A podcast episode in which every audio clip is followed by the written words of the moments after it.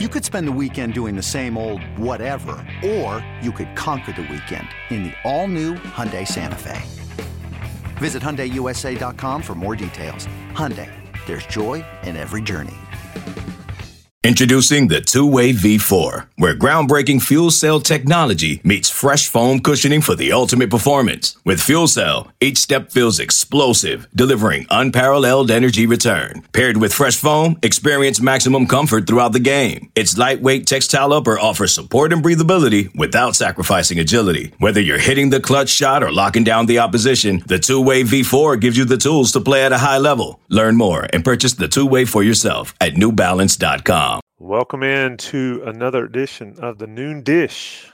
It is Wednesday at noon, July 5th. Hope everybody had a safe and happy 4th of July. Didn't eat too much, didn't drink too much, didn't uh, lose fingers or appendages with fireworks.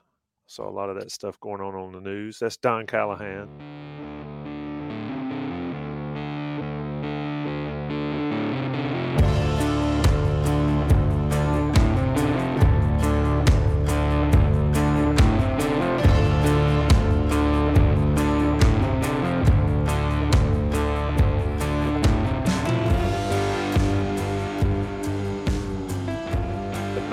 Legend. He's in his Philadelphia gritty orange again today. That's right. What's going on, Don? That's like 75% of my um, wardrobe. Um, well, we could probably get into it later, but I'm kind of pissed off about the whole Twitter situation that's been going on. I yeah, I was it's been- blacked out yesterday for half the day because of the um what is it the uh, rate limit stuff. Oh, so you you scroll too much, and then therefore it blocks you Well, out. it's not just that. I mean, for the past for the I don't know decade plus, I have almost always had a Twitter screen up. You know, you've been in the man tower. I have one TV mm. that's just dedicated just to TweetDeck with all of my different lists I have, and it just constantly is rolling. And because of what Elon has put in, I mean, my the, my habits just killed it almost immediately. I was I was seeing it all over Twitter over the weekend, and I was like, hmm, you know, this hasn't happened to me yet. And then, sure enough, fortunately, it happened after Ty White had committed to North Carolina. That would have been terrible if I it would have happened. you before. missed it. Yeah. So, So, I um, mean, I'm so how's that work? I mean, I saw something about it, but I don't pay attention to the. Yeah, so essentially, you are only allowed to, um, if unless you pay, you have that blue check mark, you pay whatever it is, and I'm not going to pay for that. Um, you are only allowed, I think, like 500 to, to see 500 tweets, which sounds like kind of a lot. But if you have your, you know, I mean, there's no point in TweetDeck now unless you're going to pay for this, pay for the service because TweetDeck is constantly scrolling for you. And I mean, you could probably see 500 tweets in like just a couple of hours, depending on how many lists you have up and all that. So, um, you know, I just my fears are that uh, that uh, Elon's going to kill Twitter, and it's not going to be the way it has been. And you know, I mean, Well, I was. I'm not happy about it. It's, it's making my job a lot harder.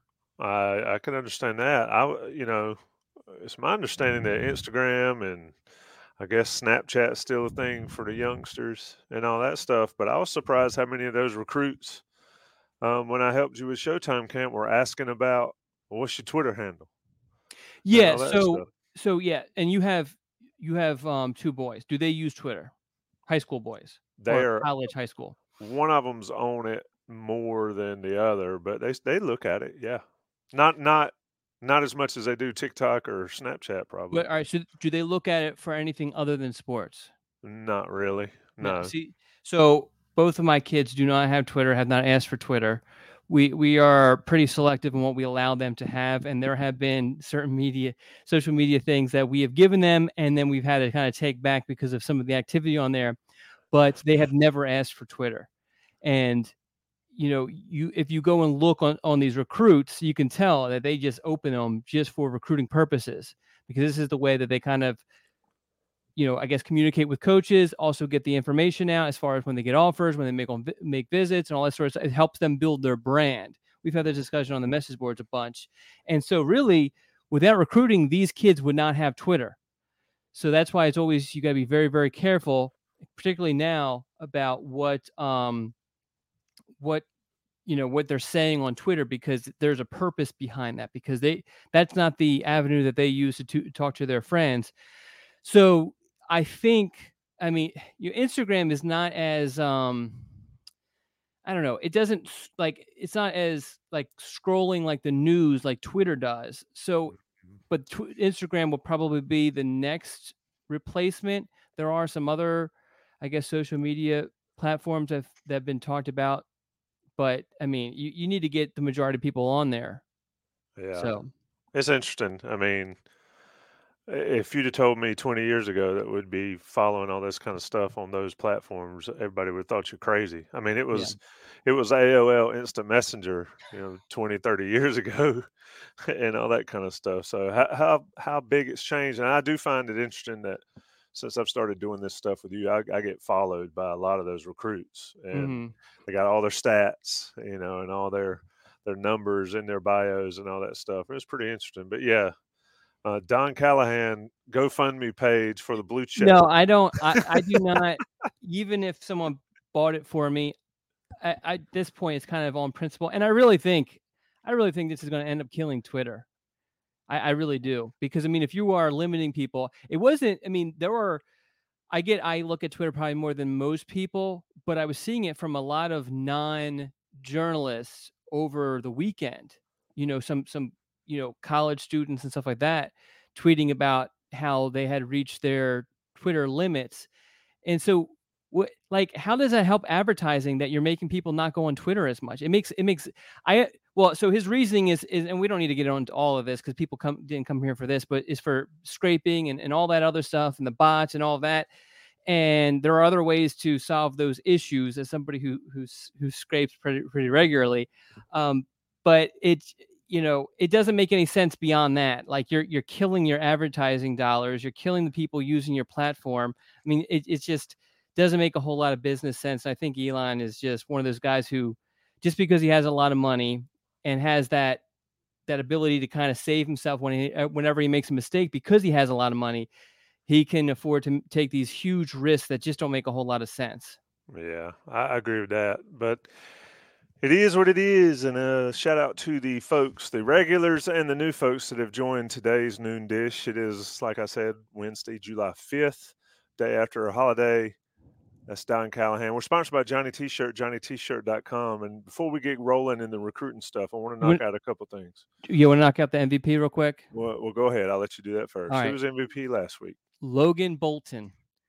Nice. was our MVP. Very active. Um, I don't know. Is he is he a regular? You know these guys better than I do because I don't recognize the name as being a regular. But you're right. Last week stepped up. We'll see if they show up again this week. But it, it is fascinating to me the people that make time for us on, yeah. on today. I mean, a ton of people watch this and listen to this after the fact, but the fact that folks take time out of their days to come on here and join us on a Wednesday, mostly on a Wednesday. We had a couple Thursday shows um, in the past month. But it's just cool that folks join us. So shout out to everybody that takes the time to do it.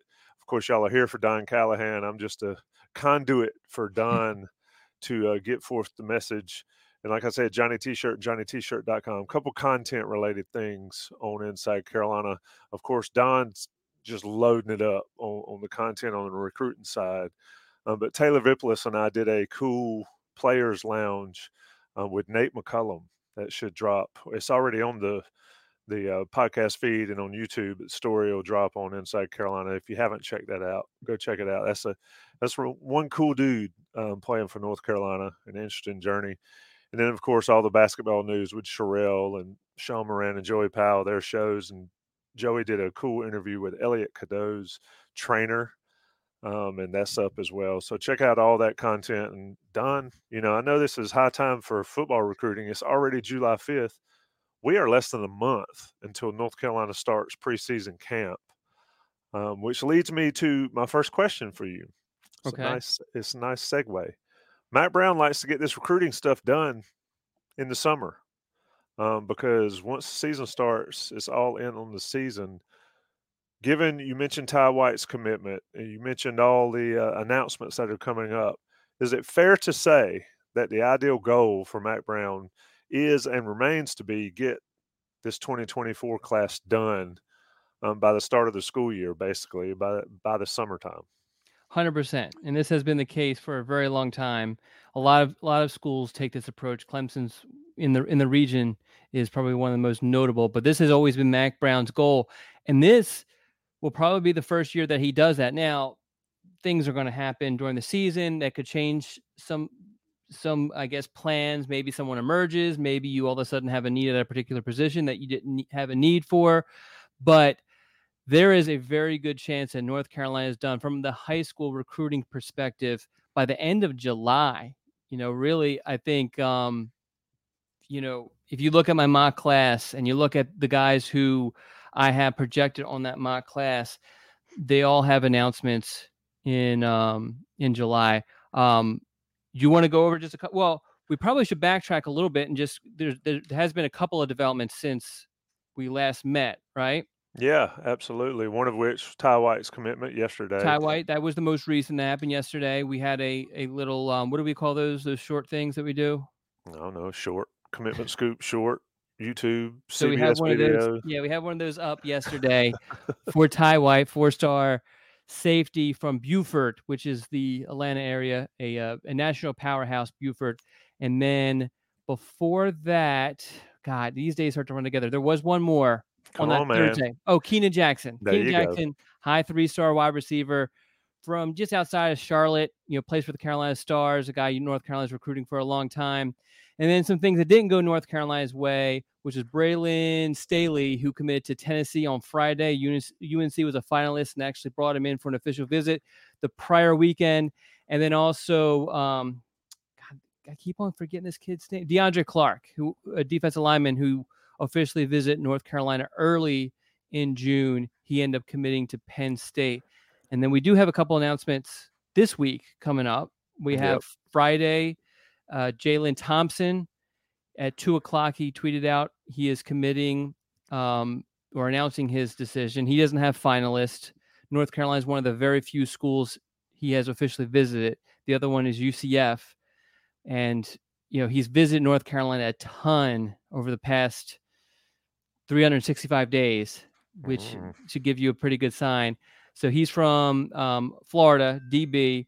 And then um, on Saturday, I believe, another DB, but from further north, New Jersey, that is, Kaj Sanders plays for another national powerhouse in Bergen Catholic in that northern New Jersey, basically outside of, of uh, New York City area. He's announcing, and uh, North Carolina is definitely in it, as as is Rutgers, Wisconsin, and South Carolina. T- uh, Penn State was probably the leader up until they filled up and then canceled his official visit. So he's down to those other four schools. So those are the two, and then and then we always also have you know uh, Jonathan Paylor, who probably going to end up in South Carolina. He's we're still waiting to hear when he's going to announce his date, and there's a couple other guys who haven't announced dates yet. But um, but for the ones that we know for the next up until you and I meet again next week, those are the 2 to Mhm. keep an eye on. Yeah, and and folks that aren't on the Inside Carolina Premium stuff, I know ninety percent of the people that watch this, especially that watch it now, are. Um, but Don has a full list of announcements. Everybody's always asking, or always sees a tweet and says, "So and so's announcing on whatever day," and everybody that's on Inside Carolina Premium goes, "Yeah, we know." Don already told us about that, and there's a list. There's a specific thread, so people don't let it Well, get can I, buried uh, in the mock class.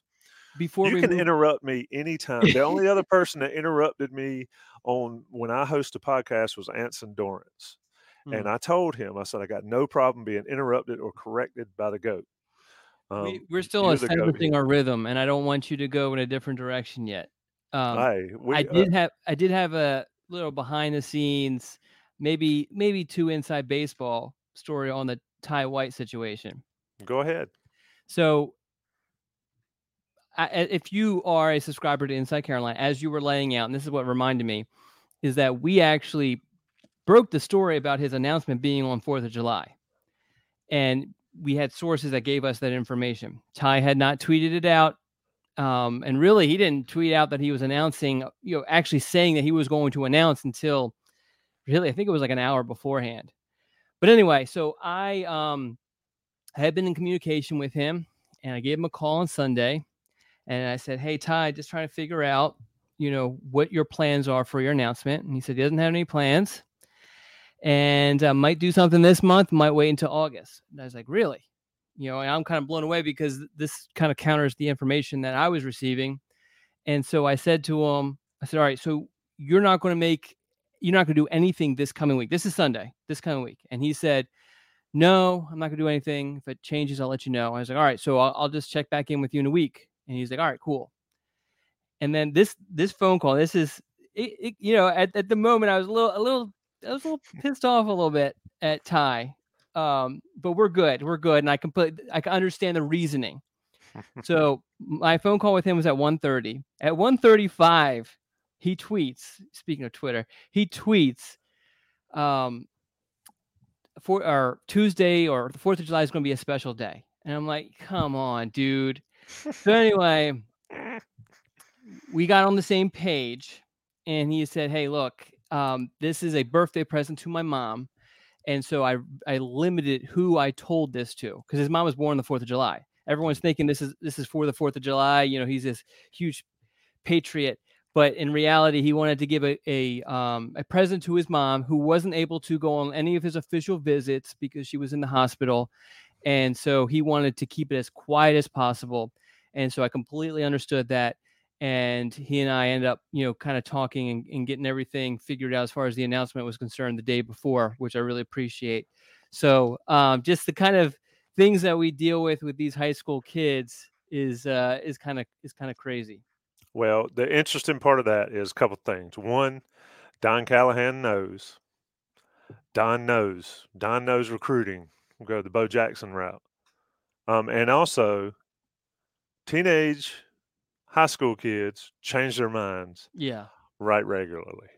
So folks need to understand that when it comes down to the mock classes or you know, Don doesn't do the crystal balls, but those crystal balls that people like to go off on when they're wrong and and all that kind of stuff. But the bottom line is you get all your information from Don on the Inside Carolina message boards, the premium message boards, not somewhere else, not some screenshotted uh, Twitter handle that is poaching information. You get it straight from Don if you're a member of Inside the, the other thing too, I've hyped this up enough, man. I think I need to get. Yeah, I know. Uh, well, credit. yeah. Now I'm going to be wrong with something coming up, and then everyone's going to get at me. I am definitely wrong many a times because of what you mentioned that we're dealing with high school kids, and there's a lot of, a lot of variables involved, especially nowadays.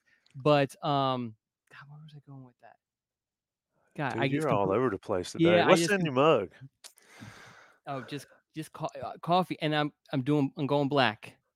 Oh, so no sugar and all. Well, look, no I sugar. violated my fasting rule. So, listening to what's your fasting? What's your so, like hours? It's twelve to eight. Um, and I listened to Mack Brown talk about that, and I try to do it a little bit, but I've been hardcore twelve to eight. But I knew that we'd be doing this show, so I had a bowl of cereal at eleven thirty.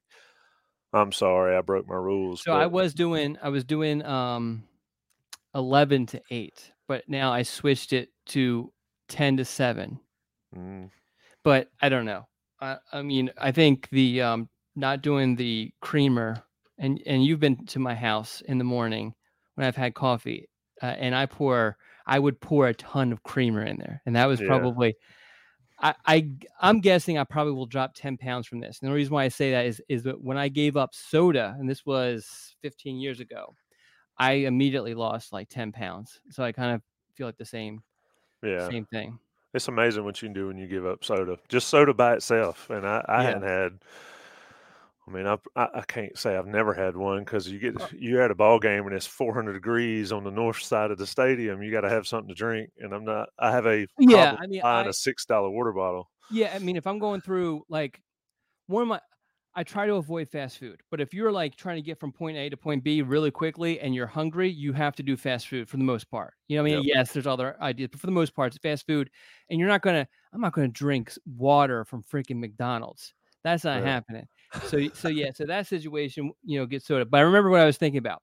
One of the things Ty said, and this is why I don't do crystal. One of the one of the many reasons why I don't do crystal balls. The other reason is that it's out there for the public for free, and I feel like inside Carolina subscribers, we've always tried to take care of you people first. and so we try to keep it behind the premium wall, which is not as sturdy as it once was because others can go over there now. But anyway, but Ty said, "Please no crystal ball." And I said, I don't do crystal balls. And this is not the first kid who has told me that within the past few weeks. It's probably the fourth one who said, please don't do a crystal ball. So, um, so yeah, so that's, you know, that's one of the main reasons why.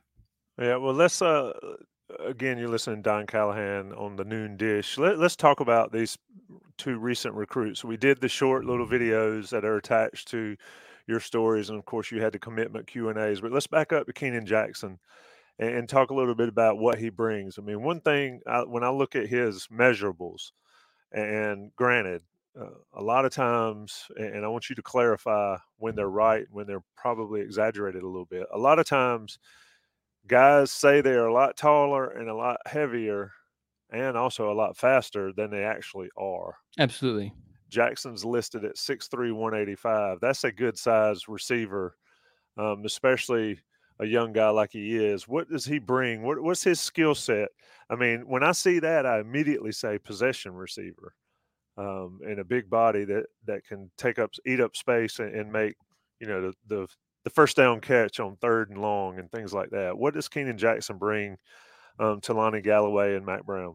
So to to get to your first point, the yeah, you got to take the heights and weights with a grain of salt unless you pulled it directly from a camp or a, a, combine sort of situation. You know, the a lot of people will say you knock two inches off the height and 10 pounds off the weight. And anywhere from you know uh, 10 to 20 or 30 tenths of a second off of the 40 yard dash time but um you know he is definitely a tall kid good size, and I think you hit it on the head. A, a, a possession receiver. You're definitely a big guy who, um, who you know, is just is just going to make the make the grab in in any situation. Really good body control. He's not much of a threat after he gets the catch, but definitely a guy who can obviously work deep, but also does a really good job of working down low just because of his ability to kind of use his body and, and, and contort himself to make catches. I am uh, starring questions in the chat um, that we will get back to. So folks keep dropping it. And also, we haven't mentioned top five. Top five ice cream flavors. In uh, I got to get on this. And a hat tip nod to uh, the Fourth of July, which seems to be a good time to eat a bunch of ice cream. Uh, we're doing top five ice cream flavors, so everybody needs to drop that. It can be whatever you want it to be. I, I, I know what my number one is.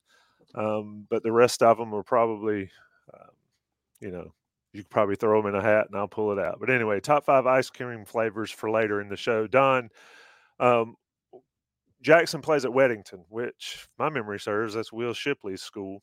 Mm-hmm. Um, so so, so just program. to be clear, just to be clear, so he just transferred to Weddington. So he okay. actually came from um, Cuthbertson High School. Um, he played there the past couple years, which is JT Coffin and um, Austin Kendall, who end up uh, quarterback ended up signing with Oklahoma. JT he came to North Carolina, never kind of lived up to his um, you know his his billing because he was a four star guy also. But anyway, go ahead. So so top uh or, or level of competition. Let's let's do that for him because we've kind of talked about that a lot.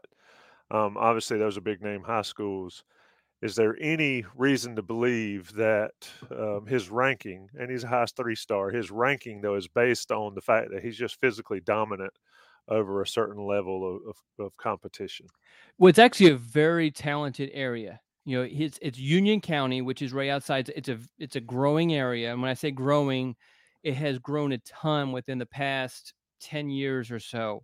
You know, just because it's right outside of Charlotte, it's not in Mecklenburg County um, so it's just you know how these things go when when a when a city kind of grows, it kind of grows out, sort of thing, and that's what Union County has kind of benefited from.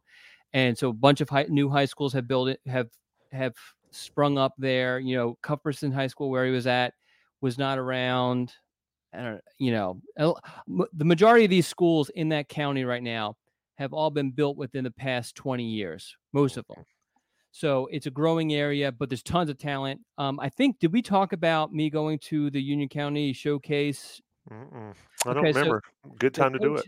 The coaches put um, the high school coaches during that time in April when this, or maybe it was May. Yeah, it was May when um, uh, spring practice was permitted. They had a day where all the Union County schools came to, I think it was um, Marvin Ridge High School, and they had practices. And they basically had three practice fields, so three teams were going at once, and invited a bunch of colleges. It was an awesome experience for me as far as um, being able to see a bunch of kids all at once, kids I probably wouldn't have seen before.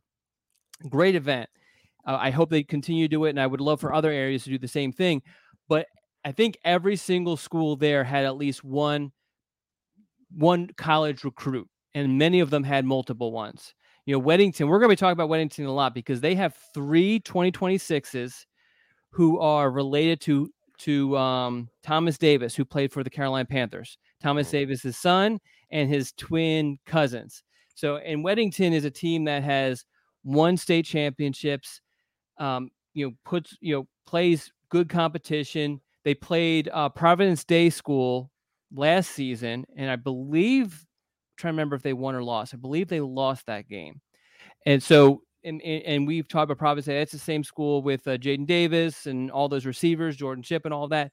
So they play against very, very good competition you know, I, I would not, you know, I would not knock anything about who, um, who Keenan has played at all. Um, you know, and and actually, to be honest, his stats dipped a bunch, you know, last season, which I think contributed heavily to um, to his transfer to Weddington High School.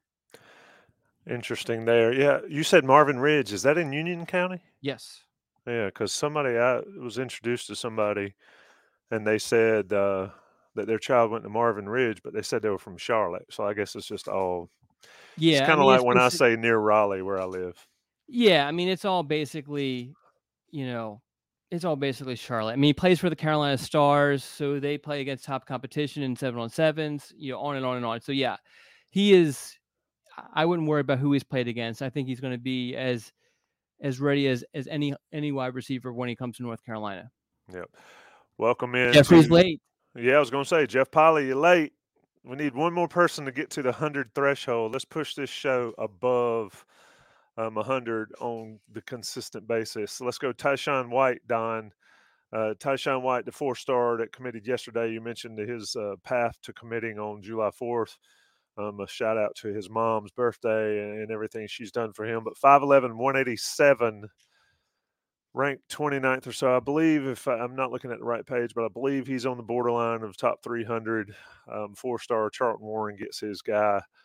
Uh, you mentioned yesterday, and this is where my memory comes and goes. You mentioned he's an ideal candidate for perhaps a star position yeah. on North Carolina's offense.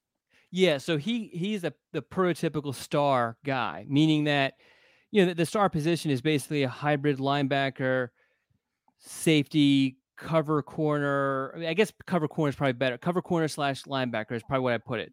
You know, I think about when I try to think about that position, I feel like through the time that I've been covering the beat, Charles Brown, who played at UNC underneath Butch Davis, is probably the ideal guy. You know, and I think it's it's not just the physical traits, it's also the mental traits are very important because typically these guys are smaller. So you need someone who is who loves contact, loves sticking his nose in into plays. And I think you get that with Ty White, in addition to his ability to cover and to even, you know, you want to get creative with things and and drop him out into um, one of the deep thirds of the secondary.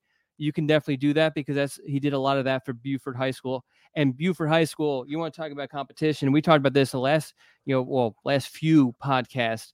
You're not going to find better competition, especially when it comes to playing against sophisticated passing offenses, than you are at that in that greater Atlanta area, which is exactly where he plays. And they also, through the years, I don't know what their schedule is off the top of my head, but through the years, they will travel and they will play some really good programs in Florida and that sort of thing too. So this kid is going to be as as prepared as you're going to find um, coming into college. Let me ask you the question before we take a our mid show break is Georgia is a hotbed for North Carolina recruiting. Sort of explain why and explain the cycles because Virginia a couple years ago was the place to be. Um, I had a high school coach ask me um, what North Carolina, how North Carolina treated Virginia, and I said it goes in cycles. Um, mm-hmm. You know, they go up there and, and, get who they can get when they when it fits. Um, but sort of why is Georgia the hot spot these days, Don? Well, we did that that trivia question for you a couple weeks ago, where I asked you to name, you know, go in order of this of the states that produce the most. What was it? I think it was from the draft and I think it was mm-hmm. the most guys drafted. I think that's what it was. And number one, I think, was Texas. Number two, I think, was Florida. And number three is not California, it's Georgia, which mm-hmm. is amazing. And so you have that school, that state within a six hour radius. Mack Brown talks about that six hour radius all the time. So obviously you got to hit it up. Now, the problem there is that so does everybody else, particularly the SEC. And you really have to to one rely on your your evaluations because you're not going to get the top tier guys. Those guys are going to Georgia or Alabama or Clemson or wherever, you know, in the SEC. So you're going to have to try to get those those second tier guys and you're going to have to kind of get some leftovers. You know, guys that maybe the, the big the big dogs wanted at one point but filled up or don't no longer want for other reasons and then you have to kind of take those guys and then again if i you know respect your evaluation to see if maybe you know you see things and then that they don't. So um so yeah so that that makes georgia an area that unc is always going to recruit you know just because there's just so much talent there. Yeah and i mean even if georgia bulldogs come in and get 15 guys and alabama and auburn and whoever else gets a lot of there's still a ton of yeah. high level talent. And, and folks see somebody ranked 56th in georgia. Well let me ask you this eh, ballpark this because you can't do it it's a case by case and all the cliches you toss at me. Um, but the 50th ranked guy in a school like georgia comparatively um, to a north carolina ranking. I yeah, mean, if I'm yeah, 50 so, in Georgia, where am I going to be in North Carolina so on a typical year? A typical year, 50 is about the point where um, in North Carolina, which I know a lot better than Georgia, 50 is typically right on that group of five going into FCS level recruit if you're going 50 deep. Georgia, you're probably still you're probably you're probably close to the group of five sort of recruit still. Yeah, 50. I mean, here's the thing that that amazed me. So you go to even if you go to like in North Carolina, if you have a school that has like a handful of Power Five guys, that's pretty impressive. Like like like Providence Day, it's pretty impressive. Like right now, I can't think of another maybe Grimsley as you know Grimsley, Providence Day. Other than those two schools, there's no none that have you know a handful of Power Five guys. Georgia, you go there and it's ridiculous when you go to some of these practices with all of these kids. And then, you know, I've gone to a school for like, you know, a couple of guys. And then they have these underclassmen. The coach is like, yeah, North Carolina's interested in them. You know, UNC's offered him. You know, this school's offered him. You know, Tommy Thigpen likes him. You know, Charlton Warren likes him. And you're like, I'd love to do all these stories, but that will give me, I mean, I'll be doing like 25 stories here, you know? I mean, and it's like legit guys who are legit players and you could spend all day at these schools because there's just so many players because it's just an area that's just so much more advanced with um with, with the recruiting and and with the development and all that. Yeah it's fascinating and that's why uh, georgia's a hotbed and that's why it's right here close by to north carolina and there's plenty of talent we got we got buck sanders in there I know I got nervous. I saw Buck come in the chat, and I was like, "Oh my god, straighten up! Where's my jacket?" Um, shout out to Buck. Should we make him us. the MVP? Yeah, he, he's uh he's spilling my um my my preseason predictions. We got to figure out when we're going to do that as well. Let me take a second and talk about Johnny T-shirt, JohnnyT-shirt.com. I've already mentioned the benefits of Inside Carolina Premium message boards. Well, if you're Johnny T-shirt person and you're an inside Carolina person, you get 10% off your order. They've got everything you could possibly need. Football season is right around the corner. Folks, it's July 5th. Carolina plays a football game, I believe, on September 2nd. I think something like that. Anyway, Labor Day weekend is two months away. Get everything you need for your North Carolina tailgating, your North Carolina jerseys, everything you need, Johnny T shirts got them as well, as with all the other sports and schools. If you're a journalism school major or journalism school student, you can go to Johnny T shirt and get a shirt repping where you go to school, specifically the journalism school. So it's a pretty cool store for that purpose. Take a short break, let national guys pay the bills. It's the noon dish with a hundred plus in the chat and Don Callahan on the roll. This episode is brought to you by Progressive Insurance. Whether you love true crime or comedy, celebrity interviews or news, you call the shots on what's in your podcast queue. And guess what? Now you can call them on your auto insurance too with the Name Your Price tool from Progressive. It works just the way it sounds. You tell Progressive how much you want to pay for car insurance, and they'll show you coverage options that fit your budget. Get your quote today at progressive.com to join the over 28 million drivers who trust Progressive. Progressive Casualty Insurance Company and Affiliates. Price and coverage match limited by state law. When you need mealtime inspiration, it's worth shopping Kroger, where you'll find over 30,000 mouth-watering choices that excite your inner foodie. And no matter what tasty choice you make, you'll enjoy our everyday low prices, plus extra ways to save, like digital coupons worth over $600 each week. You can also save up to $1 off per gallon at the pump with fuel points. More savings and more inspiring flavors make shopping Kroger worth it every time. Kroger, fresh for everyone. Fuel restrictions apply. All right, folks, welcome back into Noon Dish. Like I said, top five ice cream flavors a little bit later in the show. Just to recap, we talked about Don's Twitter escapades. We talked about Tyshawn White, Ke- Keenan Jackson, their recent commitments for North Carolina.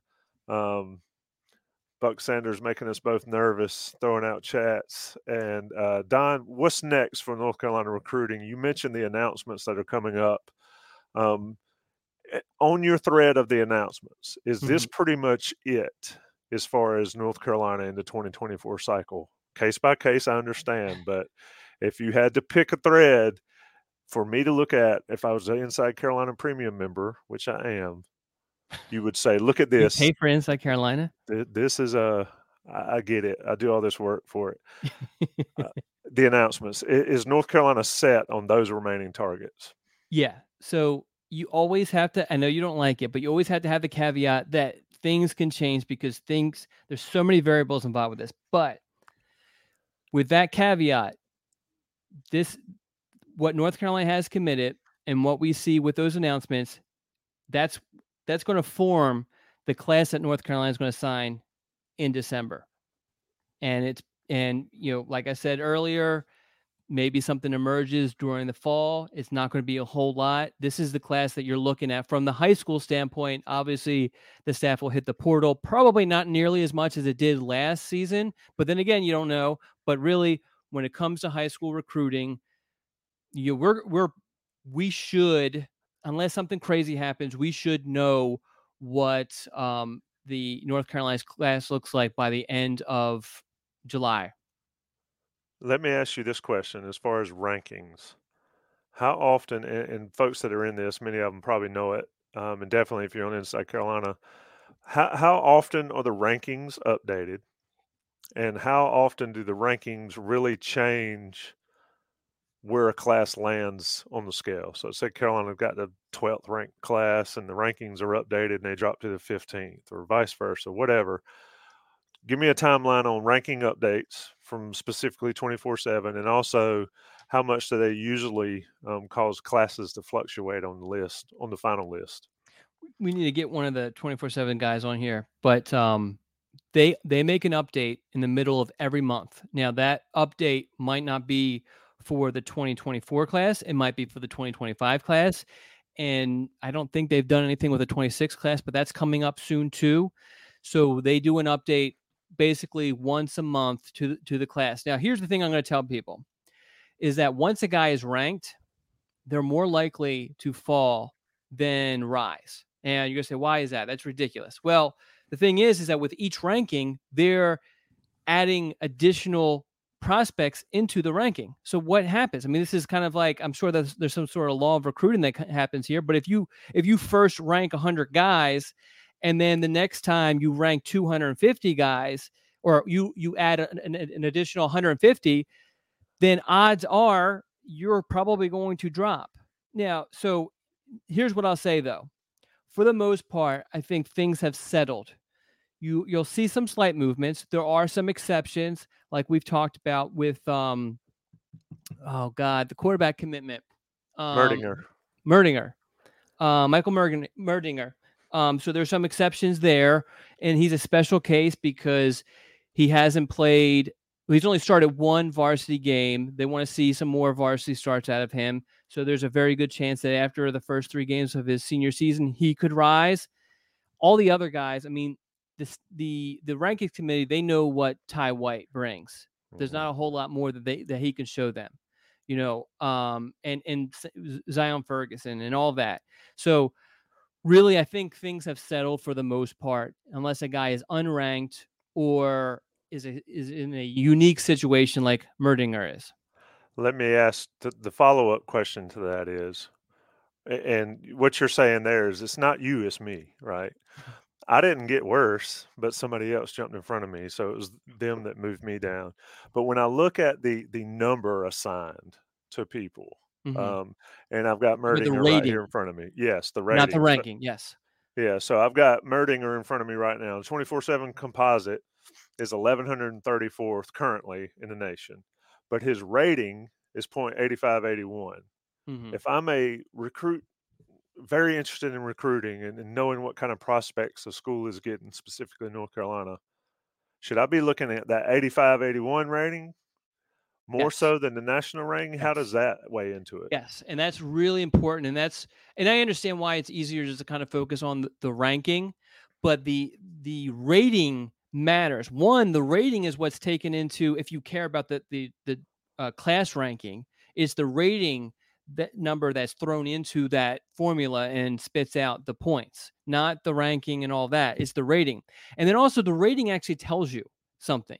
So let's just let's just take Michael Merdinger. He's a uh, 0.8581. That's here's the other thing. The composite, just so we're clear, I know you know this, but anyone listening to this, the composite is not just it's 247's ranking in addition to rivals and ESPN and on three and kind of combined together. So whatever they do to their rankings impacts the composite.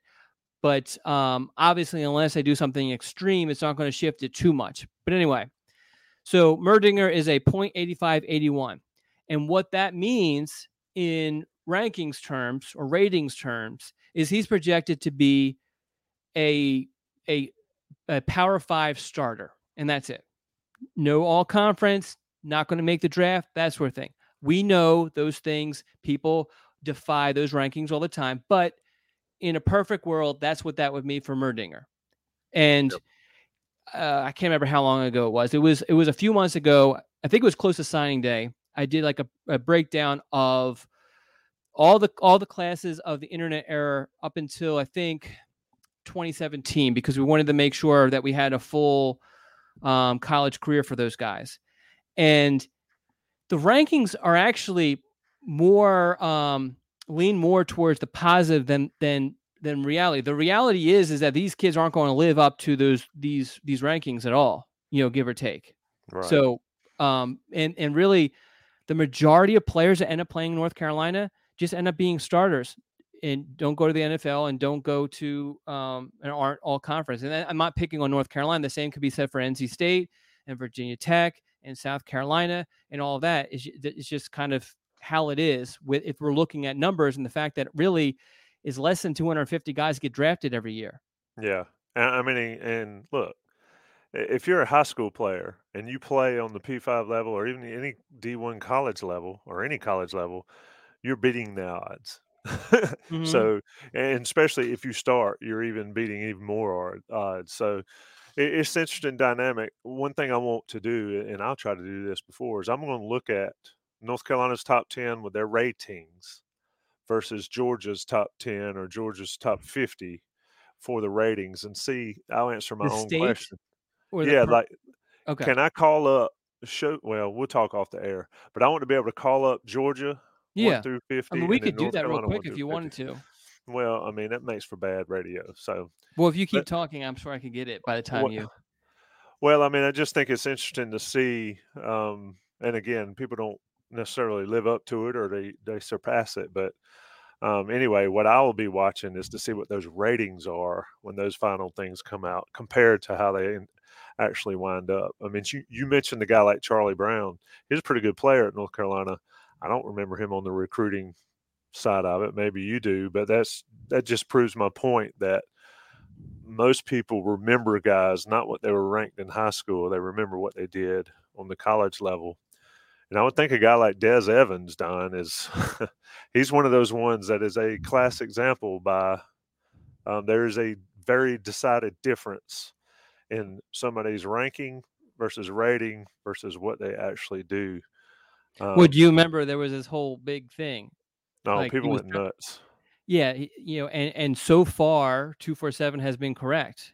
You know, yeah. I mean, you know, a five star rating, which is what he had for a lot of his recruitment, implies that he's going to be a first round draft pick. Thus far, Desmond Evans. Now, I hope that things change this season. He has a great year, but thus far, he is not projected to be a a a, a first round draft pick right now. But so I have the all right. So I have both North Carolina and Georgia pulled up, and now Georgia gets skewed because you know that that uh, Dylan Raiola kid who was in Arizona, he he committed to Georgia and then has transferred into Buford of all places to play for a senior year. So it, that kind of throws it off. But even if we ignore him, all right. So number one in North the state of North Carolina, this is the composite, is Jaden Davis with a 97-16. Okay. And number 10 for North Carolina is Bryce Young, committed to Notre Dame with an 89 87. So just barely hovering in there at four star. So for the state of Georgia, let's ignore Raiola And number one would be KJ Bolden, who's also from Buford High School. um, he's he's a five star, 99 62. That's the number one player in Georgia minus Raiola. The number, is Raiola above that? Is yeah, right? Raiola is a 99 94. Now Raiola is the number one player in the nation. So that's pretty impressive.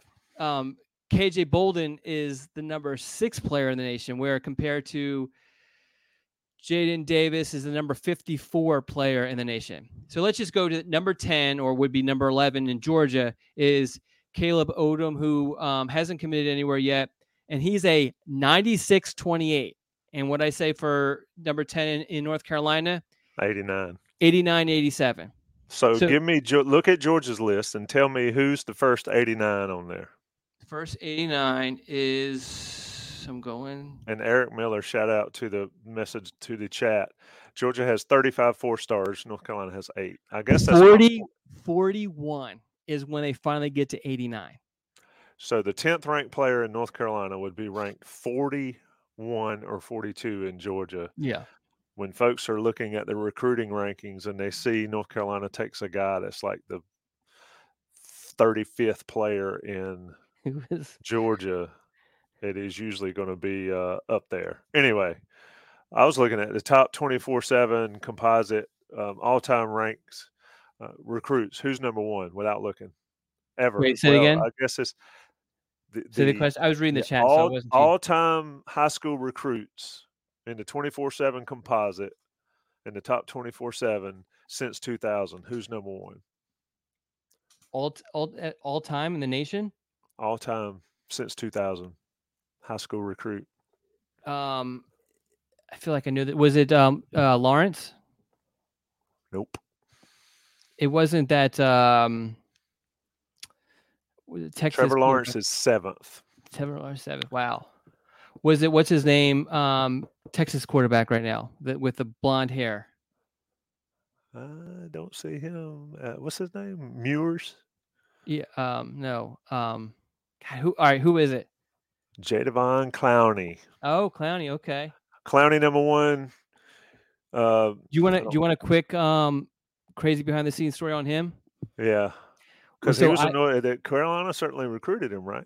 They recruited him. That was a John Blake recruit and he had and he got him to visit and all of that. And so you know, Clowney wasn't big on the phone for obvious reasons because his phone was getting blown up. But um, his uh, coach at the time, Bobby Carroll, was awesome to deal with and was more than welcoming for you to come down to one of his practices, which I did. One, they called him. Um, you know what Clowney's nickname was, at least in high school? The freak.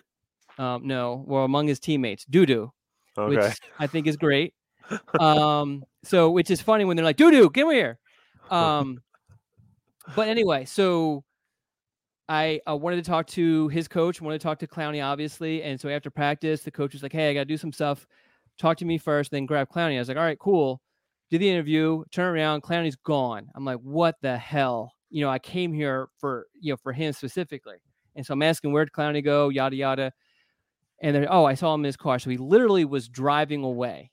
And I chased down the car. I was like, Hey, I came a long way. Can we just talk for a little bit? And he he did do the interview. And that was the I think the first and only time I interviewed him um, because North Carolina, I think he messed with North Carolina a little bit, but it, it you know, it, you you ran him down in the parking lot. Yeah, just for a, a matter of perspective, just, you mentioned just the for, Ariola, the Georgia guy. Hold on, you mentioned Ariola. In Buck's honor. you mentioned I don't want to mispronounce his name. What'd you call him? The number, the quarterback that transferred in to Georgia. It's not Ariola. Raiola.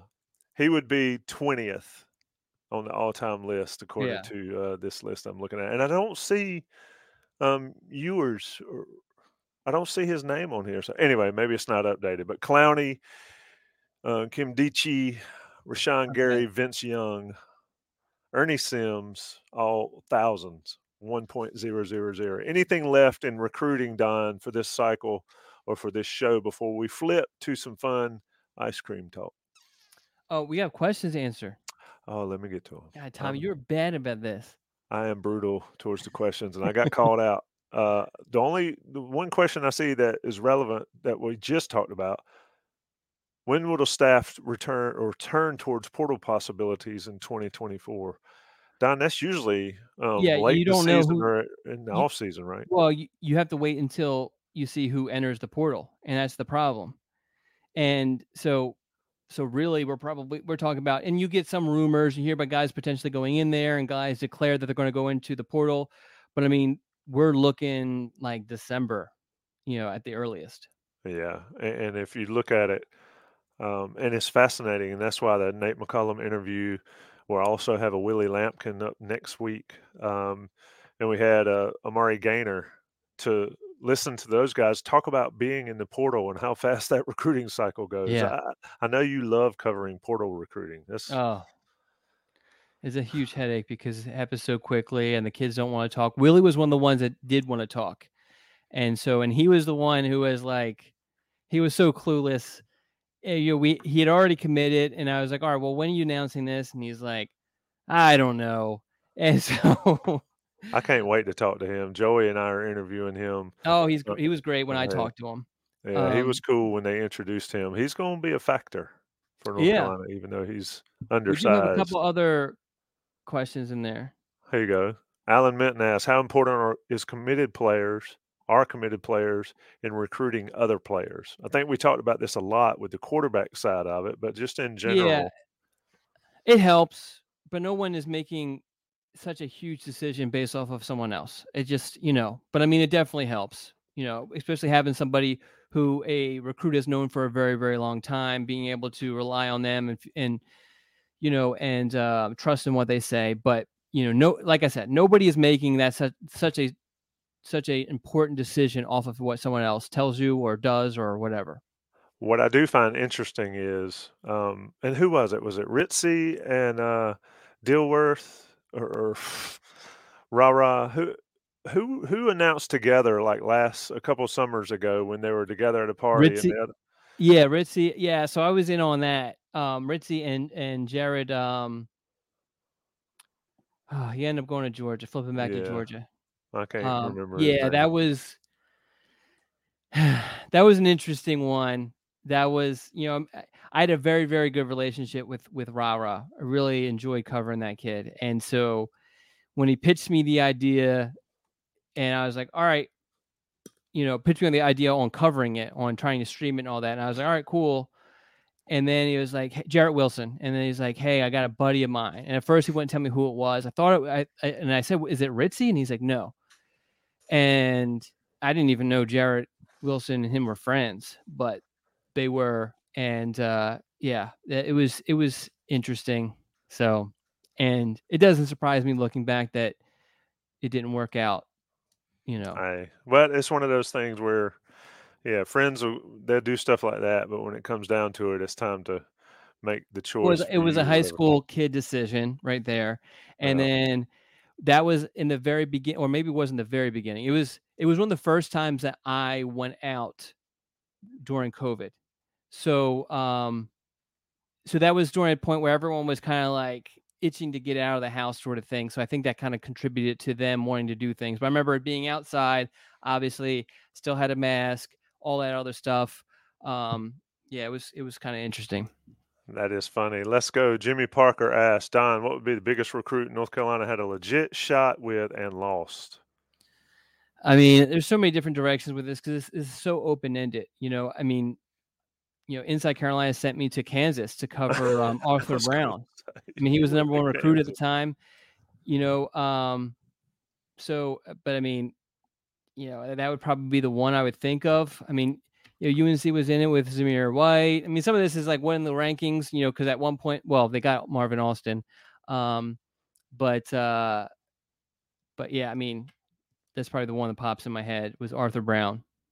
That is uh, hilarious. You had to go to Kansas, and, and and no disrespect to Kansas, but it's Kansas, and you rode out there, and the dude drops. Flew out there. yeah, well, you should have driven it. At least make it a road trip. I so so before that trip, do you remember uh, Melvin Williams, who came from Coffeyville Junior College, played in the secondary in North Carolina? So I went out there. This is well, yeah, this is when we're doing the magazine, so we needed photos and stuff like that. So I went to Coffeyville to do a feature story on him, sort of thing, and then obviously collect stuff for beyond that. But um, I could not. The closest airport would have been, I think, Tulsa, but I could not get a flight during that time period.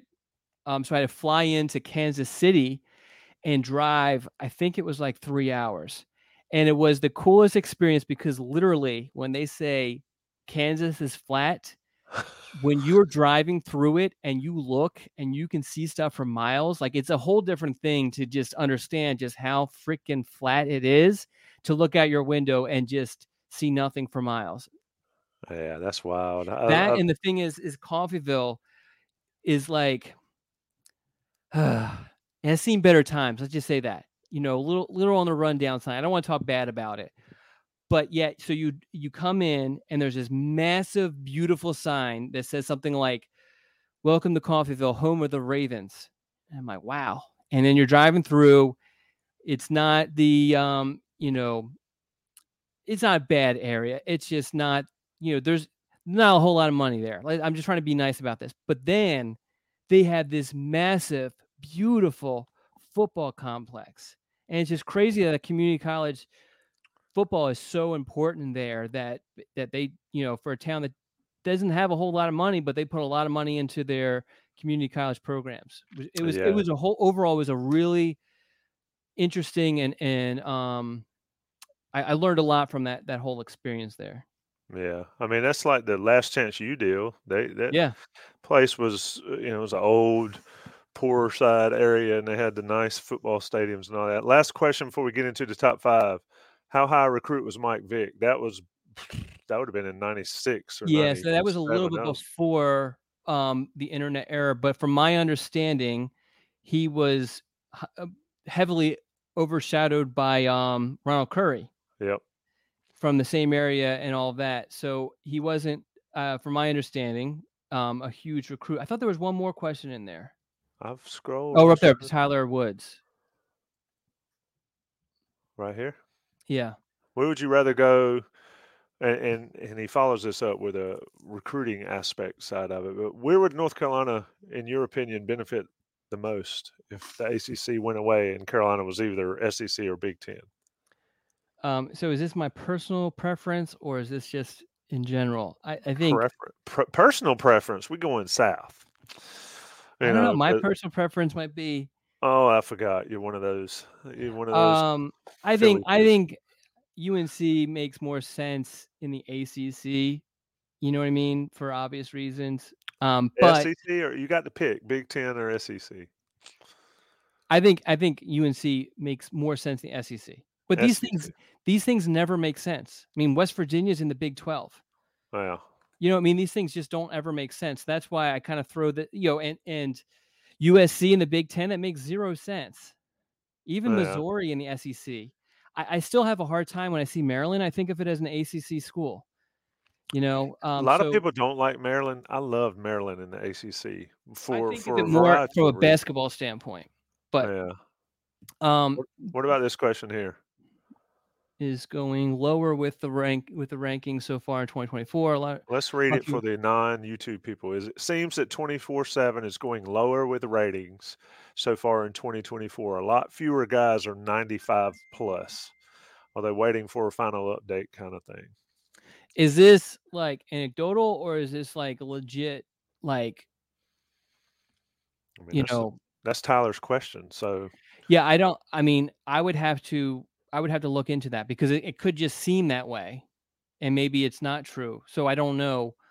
You, I, I would love for the rankings to kind of be lower, to be more um, representative of what actually is projecting to happen. Because, like I said, as you know, kind of digging into the research, the history of it, they are they end up being, you know, more on the plus side on, than on the negative side, and you know, compared to actually what happens. yeah, it's kind of like there needs to be a leveling out Yeah. process at some yeah point. like i really wish that they would stick to limiting the amount of four stars because there are more four stars than what get drafted in the nfl i wish they would they would stick to that number they Yeah. stick to it with the five stars with the 32 and then i wish that they would kind of do a really good job of kind of capping those high three stars too One more question, and because we got to get out of here, we're pushing our our limit. Uh, but we, don't still haven't done our top five I know we still got to do that. James Pruitt asked, "Do you see guys? Uh, do do you guys see coming high school recruits waiting till the portal thing, the whatever we want to call the portal window, to close before committing? Well, the portal windows are closed now, um, and they open right after the season, and then for the first couple weeks in May. Um, so I guess at any time, school could technically get a portal commitment. Um, Don, how does the portal? No, I mean, really, the way that yeah, these things work completely separate, and so for generally speaking, most high school kids are going to be commu- com- uh, going to be committed by the end of the summer, Mhm. and the portal does not open again, and UNC will not for this particular class will not be adding to it from the portal until December. So these things, you know, kids are not waiting until unless you are like a five star guy and you don't have to worry about, you know, schools filling up. You're not waiting until December to make a decision. Yeah.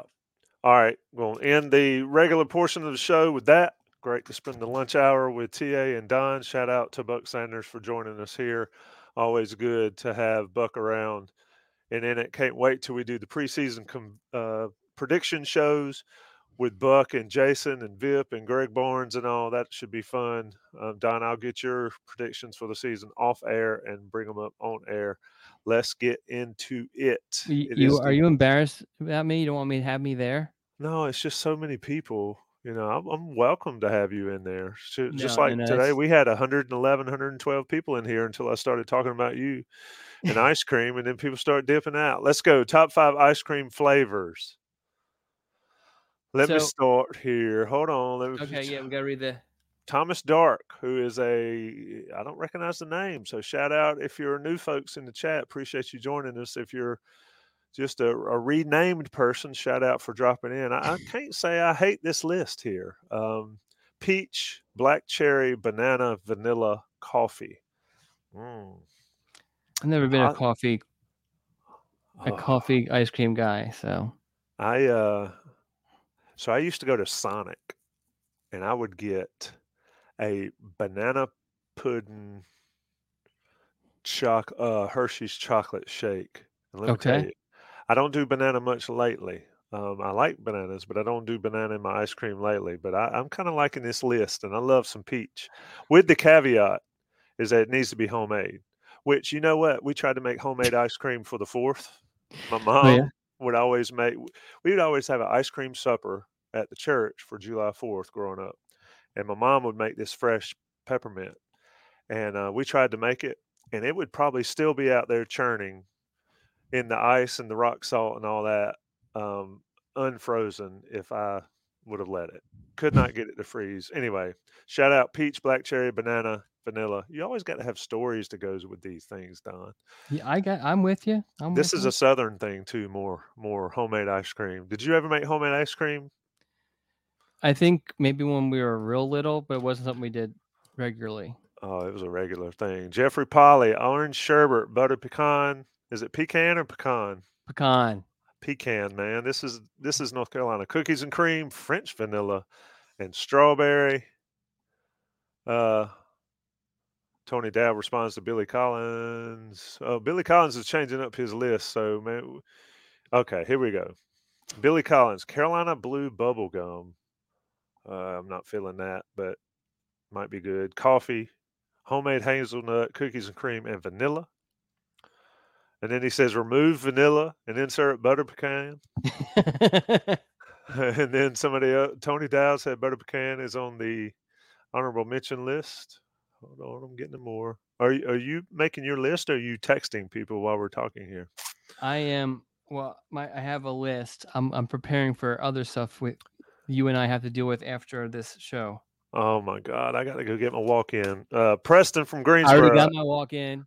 a regular. I, I did not because I did not want to get sweaty because I can't walk outside here without being like look like I jumped in the shower. Banana, chocolate chip cookie dough, blueberry, vanilla, homemade peach. There's the homemade peach. That's what I was talking about. I feel you, Preston. Alan Minton. Any ice cream that includes peanut butter, cookie dough, cookies I'm with cream, it. I'm with it, Alan. vanilla and strawberry. Okay. Anybody else drop there since we started talking So about Alan those? and I, I think we can go to the ice cream shop together because this is this is pretty close to mine. I think. Yeah, Look, look right there. Buck says the peppermint at Cape Fear Country Club. that's don't only let- one buck. Can Buck not count? They don't let me in too many uh, country clubs around these parts. Uh, coffee, strawberry, peach, vanilla bean, black walnut from Georgia Hill. And uh, Tyler Woods asks, "What commitment recap are we filming after this?" Uh, wait and see there, Tyler. Don, your list. Uh, like mine very very similar to uh to Alan's. Um, you know, anything with peanut butter, Reese's. I love the Reese's cup stuff, sort of thing. That's my number one. Uh, like Rocky Road, love chocolate chip cookie dough. Um, love strawberry. Love uh, black cherry. Those are probably my five. But I'm the type that I like to go to wherever and kind of look at the different options. And I might. This is where I get a little adventurous. Is with my ice cream. I get a little Nice. So- But See, my I do that with my beer and stuff like that. But ice cream, it's got to be uh, ninety percent of my ice cream preferences involve chocolate in some way. okay. Um, and I agree with what Buck said on his last comment to you, but I'm not going to put it on the board. I will. Uh, I will go with my mom's homemade peppermint number one. Just can't figure out how to make it. Um, we'll get it one day. Number two, mint chocolate chip, but it cannot be green. So Breyers mint chocolate chip. Okay. I, I have a uh, aversion to green mint chocolate chip ice cream.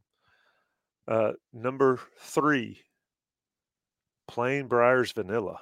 Love it. I don't know why. It's that just so my plain. grandfather had this thing where he loved vanilla ice cream, but it had to be Breyers. Yeah, it's something about it. It's got the little black specks of the vanilla bean in there. Yeah. Um, coffee. I love coffee ice cream. Anything coffee flavored, stuff like that. Love it. Especially love when it melts a little bit and you can like get the the soup that it makes. And, then number five for me is probably some sort of rocky road. Let me ask you this, and, and this is for the chat as well. Are you a consistency person, or do you like like nuts and chunks of brownie and chunks of stuff in your? I like chunks cream? of stuff. Yeah, I do too. I like the more. But uh, you know, so we did have ice cream the other night, but I've been trying to stay away. And I love ice cream, but I've been trying to stay away for for I'm trying to be healthy. Well, if you fast, you can eat whatever you want between eleven and seven, as long as you're not like eating Yeah, a stick of yeah. butter. Yeah, Here's don't know. Buck's list, and I agree 100. percent Homemade, strictly banana, chocolate, vanilla. Finally, finally, Buck gave us a five. That is it. And he said peppermint was the number one. So, Buck, you can tell that Buck and I are from the same era. A lot of things we like. Very similar. Anyway, top five list for next week, Don. Can we decide on one, or we're gonna do like we did this week and do it off top? Well, you of our head? decided on one for this week last week, but then you forgot. Yeah, that's not that's I not think- surprising. I think um um why don't we just think about it? Because this is Okay. not very good radio.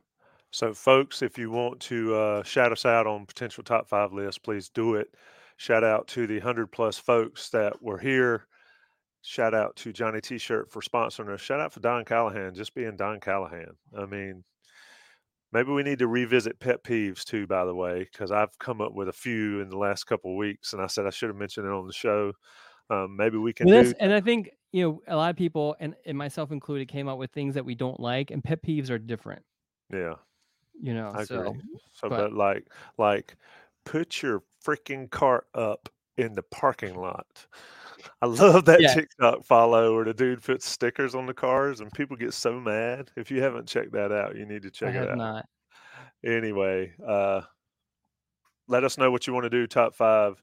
Let Don Callahan know what he needs to do for his top five next week. We will be back on Wednesday, the 12th of July, for the noon dish. Who knows what will happen after this show ends? Um, but I'm sure if you stick with Inside Carolina and Inside Carolina premium stuff and with Johnny T shirt, you'll be there to see it. Thanks, everyone.